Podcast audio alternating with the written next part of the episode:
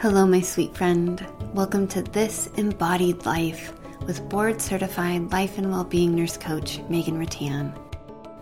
In this podcast, I offer insights, resources, and practices to support you in connecting with the wisdom of your own body and experiences.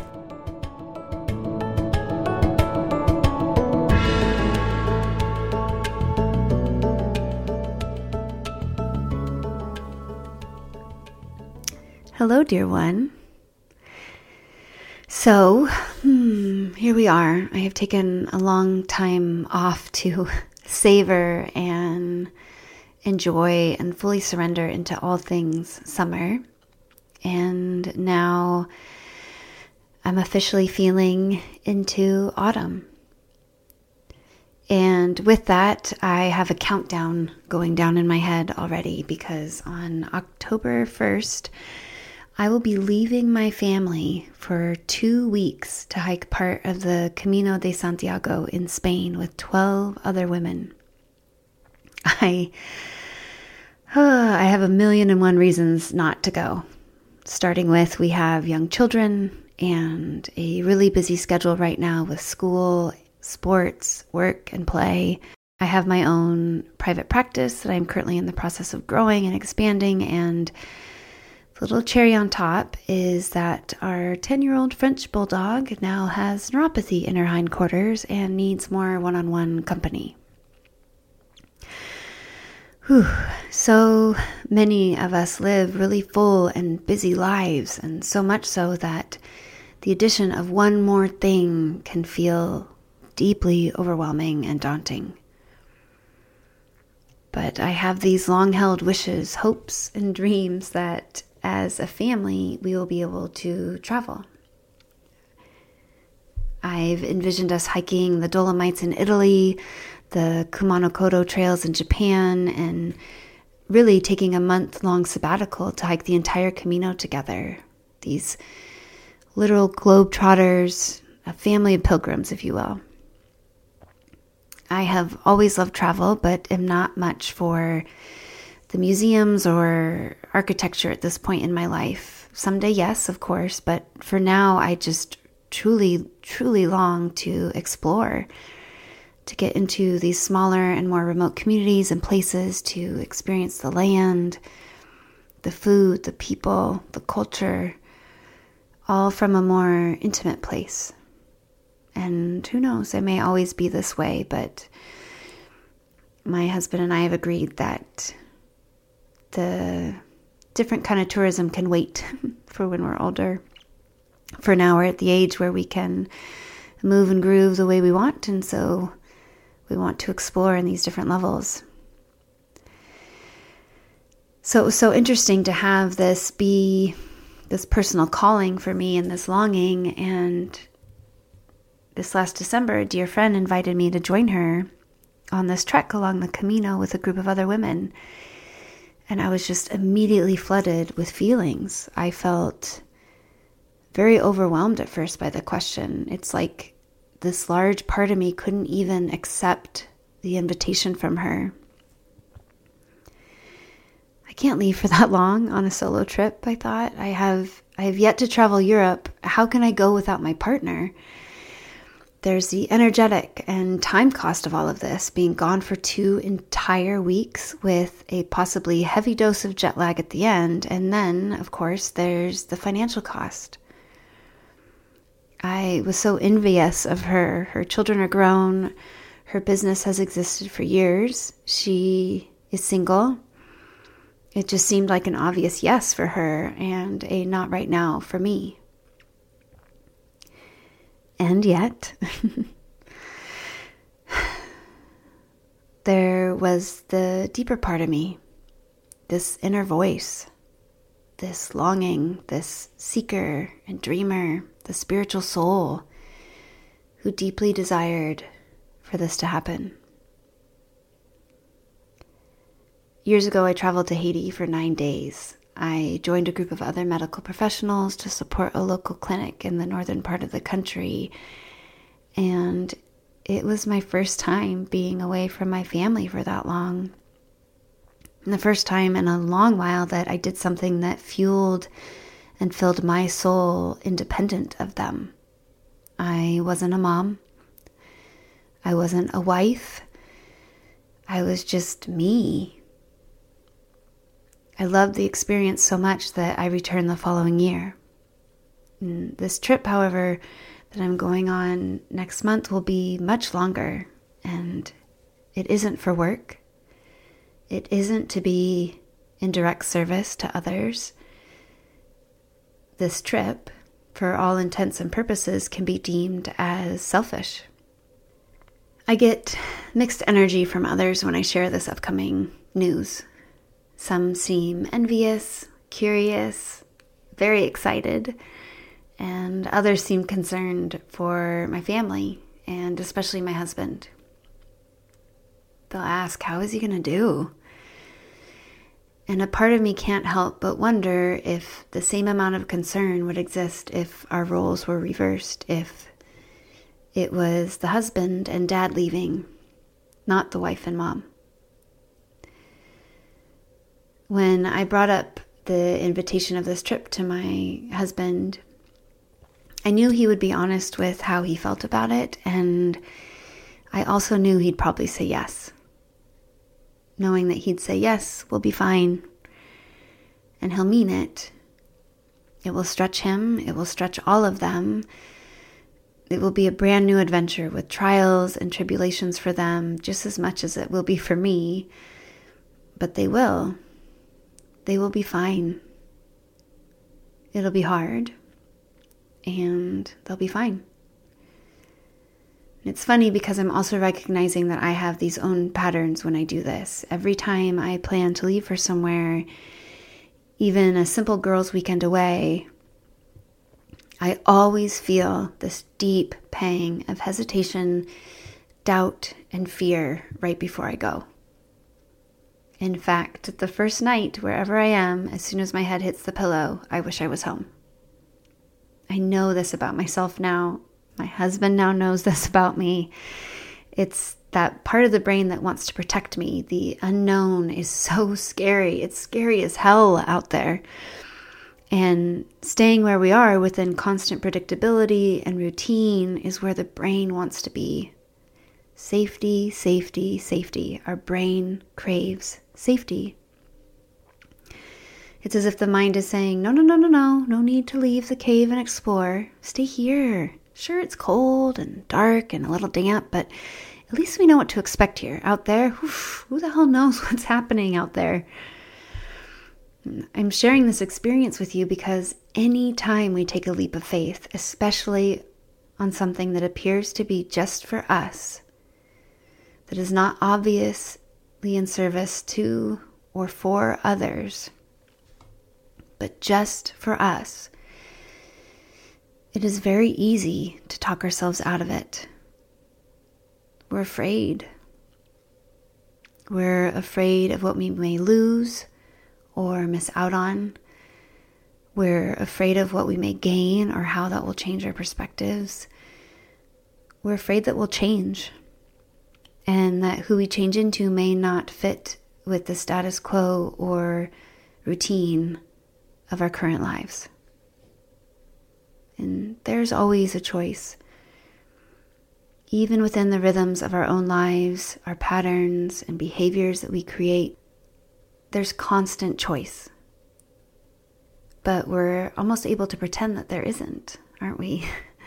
We're able to exist in such busyness, full calendars, there's overwhelm, that it's almost as if we've surrendered to the whole thing. But the truth is, change is constant. Our seasons change, our moon changes, our children change, we change. And within that constant change, there is also constant choice. Making the decision, making the energetic investment to go on this solo trip to Spain is much like the decision people make when they say yes to working with me as their coach. When the logical mind comes to play, when the doubters and the critics, when those parts of us who have surrendered to this is just how it is, are the ones making the judgment call. Saying no is the obvious choice. Saying no to experiences and investments that serve what seems to be only for yourself is easy because we interpret it as selfish. And most women have been conditioned to please and cater to others. We are, quote unquote, the caregivers after all. Now, this could lead me down an entirely different other rabbit hole of our invisible and unseen labor that we take on as women. And yet, hmm. So, deep breath, back to the path of choice. Of bold choices, though. Sometimes we need to offer evidence to our mind, these little reminders of our successes when we've taken bold leaps, our survival stories, if you will.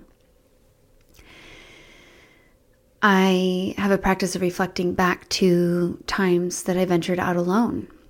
I left my small town in Idaho to attend college in Oregon, not knowing a soul there. And after college, I joined AmeriCorps, not knowing a soul there. Then I moved to Colorado alone and back to Oregon, all solo. Well, mm, not entirely true. I returned to Oregon with a dog, of course. I was in my 20s after all. Hmm. Yeah, and then returning to college to major in nursing was a, a, big leap for me. I already had a degree, and there were no financial options of support at the time. Getting married and having children are some of our biggest leaps of faith. I left my job of 10 years within the hospital system to open a private practice. When I reflect back, the list of these leaps is actually quite long. And this is true for most of us in our own ways. So, just as I could easily list the logical reasons to say no, not right now, to this experience that was presented to me, I also have the ability to make a list of all the reasons to say hell yes to it. Just like we have choice in our day to day lives our routines, our patterns, our behaviors, I too have a choice in this. And the other truth to all of this is that this choice isn't, in fact, selfish. It ripples out, it leads by example to follow what inspires you. It truly shows others that we can do scary, bold things, that it's safe to trust yourself that letting go of my grasp on the outcome, surrendering to this unknown, is both deeply scary, yes, and also liberating. It's like when we teach our little ones that they don't have to doggy paddle anymore, that they can, in fact, lay on their back and float. They need to trust the water, yes. But really, it's that they need to trust themselves. Our bodies are designed to float. All we need to do is lay back and let it happen, no grasping. And so it's this when I envision full surrender, I envision myself floating on a body of water, truly allowing myself to be held, allowing myself to trust, to trust the process, and to trust myself. But not just my current self. Trust my future self. When I get bogged down by the multitude of what ifs, also known as ruminating, right? Which is also known as anxiety. I take a moment to recognize that future Meghan, she's got this. She's got this. She'll be there. She'll know what to do. Just as the future version of my husband and my children will know what to do when I'm gone. This experience will stretch all of us, but each of us will also rise with new capabilities and new frames from which we see our worlds. when my thoughts get overwhelmed with what kind of mother, what kind of wife, what kind of woman leaves to walk alone for a while.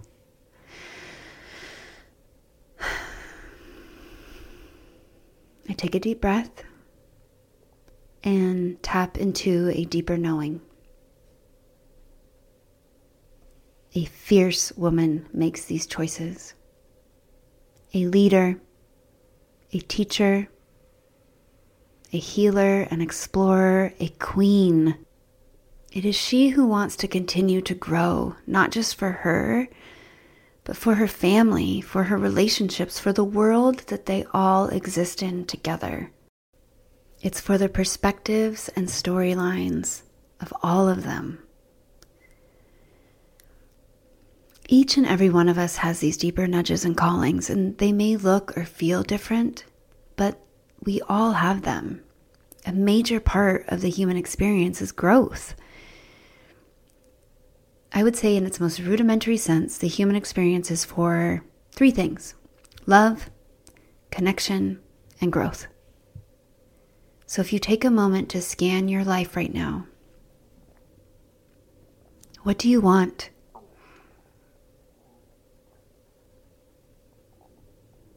What do you desire in love?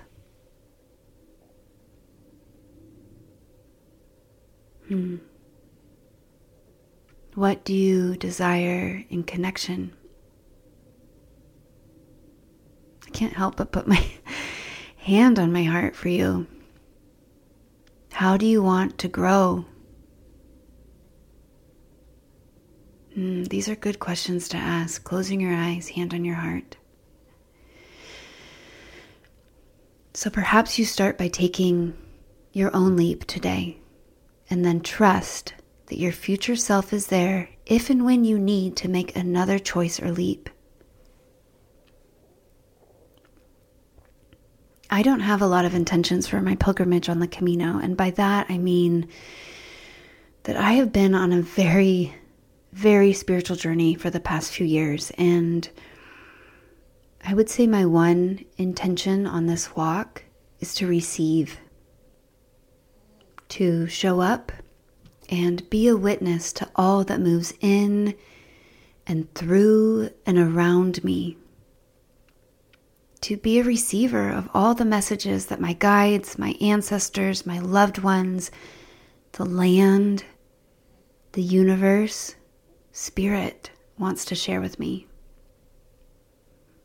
and then to continue to be the conduit of moving these messages forward to those I love, to those I am connected to, to those who also want to grow. Every time I've done experiences similar to this one, whether it's a retreat or a medicine journey or the trips to Haiti, I just return lit up from within. And so I am already feeling into the this momentum that will be happening when I return from this trip. And with that in mind, I want to speak to you and I want to speak directly to your longing and your nudges and say that it is also time for you, dear one. We even have a new moon in Virgo this Thursday, which is a time to bring form to your visions, to remember that anything worth doing is worth doing really well.